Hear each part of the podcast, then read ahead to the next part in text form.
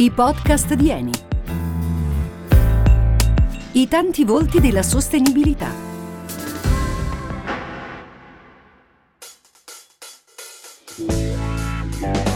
Lo sviluppo sostenibile è quello sviluppo che consente alla generazione presente di soddisfare i propri bisogni senza compromettere la possibilità delle generazioni future di soddisfare i propri. Quella che abbiamo appena sentito è la definizione di sostenibilità del rapporto Brundtland, un documento pubblicato nel 1987 dalla Commissione mondiale sull'ambiente e lo sviluppo. Oramai sembra che qualsiasi soggetto importante, sia esso azienda, decisore, Stato, sia legato a doppio filo alla questione sostenibilità. Per alcuni è quasi un obbligo parlarne, visto che un po' ovunque vengono citati fenomeni come il riscaldamento globale, quasi come qualcosa da dover dire per sentirsi a posto con la coscienza. Eh, altri invece ci credono veramente. Insomma, di sostenibilità si fa sempre un gran discutere. E in fondo è giusto così, anche se troppo spesso siamo bombardati di informazioni su questo tema.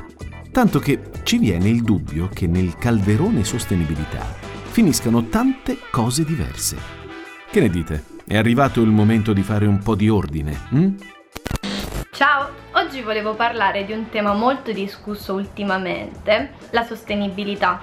Qualche anno fa esplose il tema del green, tutti verdi, sempre verdi. Ripensare il futuro, economia circolare, ambiente, crescita e sostenibilità. La sostenibilità è prendersi in carico le generazioni future. What is sustainability? In natural terms, it's the ability of a system to maintain its own viability. È proprio così. La sostenibilità ha tanti volti, sorprendenti, intensi, differenti. Stare dietro a tutte le sfumature è difficile, ma non impossibile. Una delle prime cose che dobbiamo chiarire intanto è che parlare di sostenibilità a livello proprio di termini è giusto, ma è più corretto in primis parlare di sviluppo sostenibile, che potremmo definire come il trampolino della sostenibilità. Un concetto in merito al quale abbiamo qualcosa da ascoltare. Una delle prime definizioni strutturate di sviluppo sostenibile l'ha data il programma Caring for Earth, il soddisfacimento della qualità della vita, mantenendosi entro i limiti della capacità di carico degli ecosistemi che ci sostengono. La sostenibilità è la gestione sostenibile delle risorse che abbiamo a disposizione sul pianeta.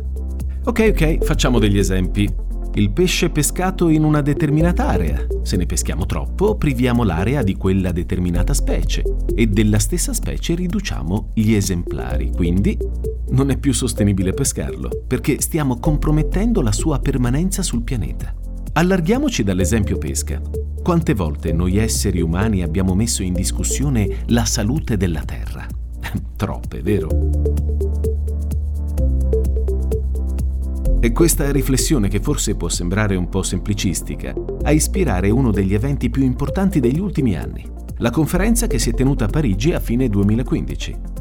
I grandi del mondo si sono incontrati e hanno definito un piano d'azione per limitare il riscaldamento globale ben al di sotto dei 2 gradi Celsius. La conferenza del clima nella capitale francese mirava a orientare i flussi finanziari privati e statali verso uno sviluppo a basse emissioni di gas serra e a migliorare la capacità di adattamento ai cambiamenti climatici. Di fronte a un'emergenza climatica dobbiamo prendere opportuni provvedimenti per poter evitare di commettere una grave ingiustizia nei confronti dei poveri e delle future generazioni. Beh, insomma, persino Papa Francesco si è espresso sulla questione. L'emergenza climatica è un tema rilevante. Il pontefice ha invitato i grandi del settore energetico a rivedere le proprie pratiche e a considerare forme di energia più pulite e sostenibili. La sostenibilità si muove su tanti fronti, come vi dicevamo prima. Uno dei più interessanti è legato al mondo delle imprese, con storie interessanti, energiche, intense come quella di Corrado, un ragazzo laureato alla Bocconi di Milano che ha fondato Movos. Che cos'è? Movos è un'associazione che si occupa di fornire consulenza strategica su temi portanti della sostenibilità a giovani imprenditori e start-upper. Come gli è venuto in mente? Movos nasce dall'idea e dall'impegno di un gruppo di amici, prima di tutto, che sono stati in diverse occasioni anche colleghi di lavoro e che si occupano di aiutare le organizzazioni pubbliche e private nella definizione di obiettivi di sostenibilità e di una strategia di sostenibilità. Noi di Movos ci siamo uniti per provare a portare il seme eh, della sostenibilità anche in organizzazioni più piccole, come le start-up di fatto. Nella pratica, Movos offre alle start-up un percorso di due workshop in cui riflettiamo insieme sul modello di business di queste organizzazioni in ottica di sostenibilità. Abbiamo sviluppato una serie di esercizi che sono proprio volti a stimolare la riflessione e a riguardare il business dell'organizzazione in una chiave diversa. Corrado si occupa soprattutto di aziende giovani ma si sarà sicuramente reso conto che sostenibilità è una parola che ormai occupa un ruolo di spessore nei piani di sviluppo di grandi aziende. Sentiamo cosa ne pensa una voce giovane ma comunque sul pezzo.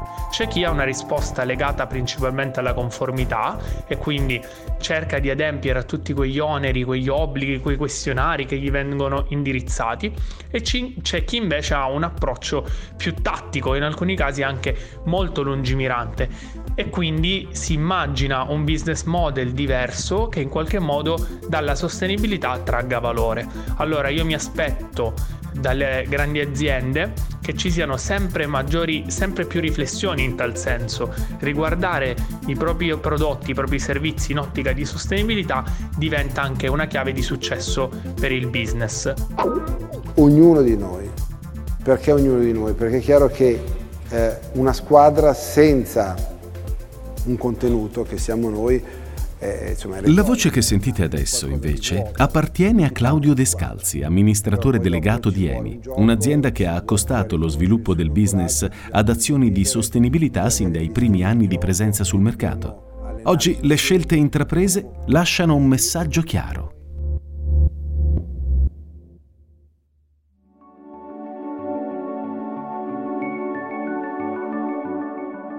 Dal 2019 al 2022 Eni ha deciso di investire in progetti economicamente sostenibili circa 1,2 miliardi di euro e una potenza elettrica installata da fonti rinnovabili di circa 1,6 gigawatt. In parallelo è partita un'altra riflessione. L'Agenda 2030 per lo sviluppo sostenibile delle Nazioni Unite, presentata a New York a fine 2015, identifica 17 Sustainable Development Goals, sintetizzati nella sigla SDGs. La sfida che Eni sta affrontando oggi è quella di fornire accesso all'energia per tutti, contrastando da un lato il cambiamento climatico e dall'altro provando a raggiungere proprio i 17 Sustainable Development Goals fissati dalle Nazioni Unite. La priorità è sicuramente la lotta al cambiamento climatico, con l'obiettivo di raggiungere la net zero carbon footprint nel settore upstream per il 2030, o ancora, per quanto riguarda l'approccio del business, l'aumento della percentuale di donne assunte, investimenti in salute e formazione, azzeramento infortuni e rafforzamento della cultura della sicurezza. Per arrivare a realizzare tutto questo è necessario un modello di business basato su tre input il primo è quello dell'eccellenza operativa. Si traduce in un miglioramento continuo, declinabile in cinque ambiti, come si legge sul sito dell'azienda. Il valore e le competenze delle nostre persone, la loro sicurezza, la tutela dell'ambiente, il rispetto e la promozione dei diritti umani e la trasparenza e l'integrità in ogni attività. Numero 2. Lo sviluppo locale. Significa esaltare un modello di cooperazione, creare valore nei paesi in cui Eni opera. Si attivano partnership con istituzioni pubbliche e con enti privati, in modo da investire su educazione e istruzione professionale, tenendo sempre in mente la salute e le condizioni di vita delle popolazioni.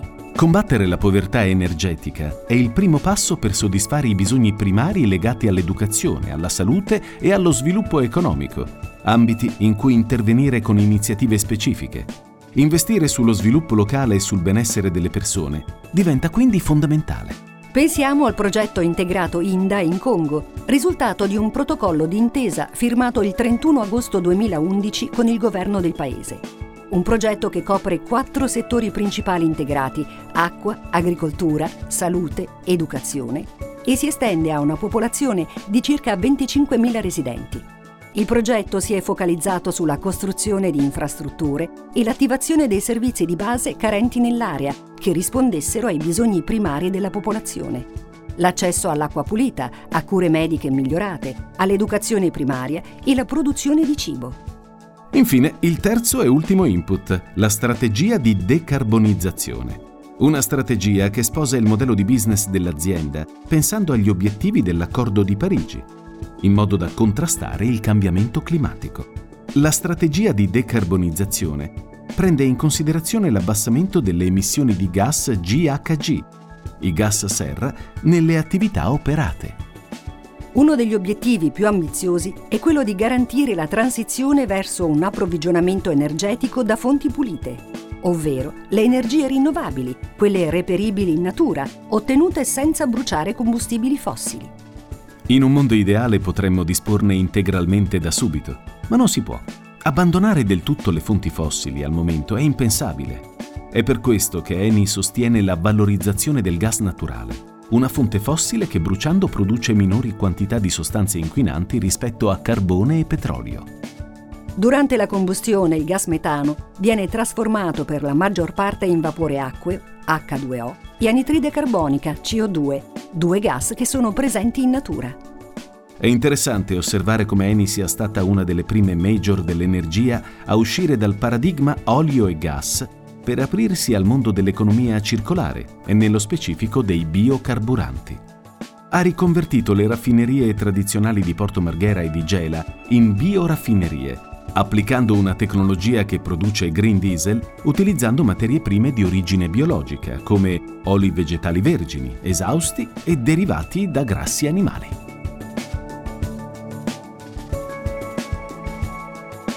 Chiudiamo citando quello che è successo a Waru, in Nigeria. Eni qui ha installato un pozzo alimentato a energia solare, che fornisce acqua potabile in un'area dove prima era difficile trovarla. E questo è solo uno dei tanti esempi. Potete trovare tutti gli altri sui canali ufficiali Eni. Sostenibilità. In tanti ne parlano, in tanti provano a metterla in pratica e alcuni ci riescono. Noi siamo arrivati dritti alla fine di un'altra delle nostre avventure di Eni. Continuate ad ascoltare i nostri podcast, sempre sulle rotte dell'energia.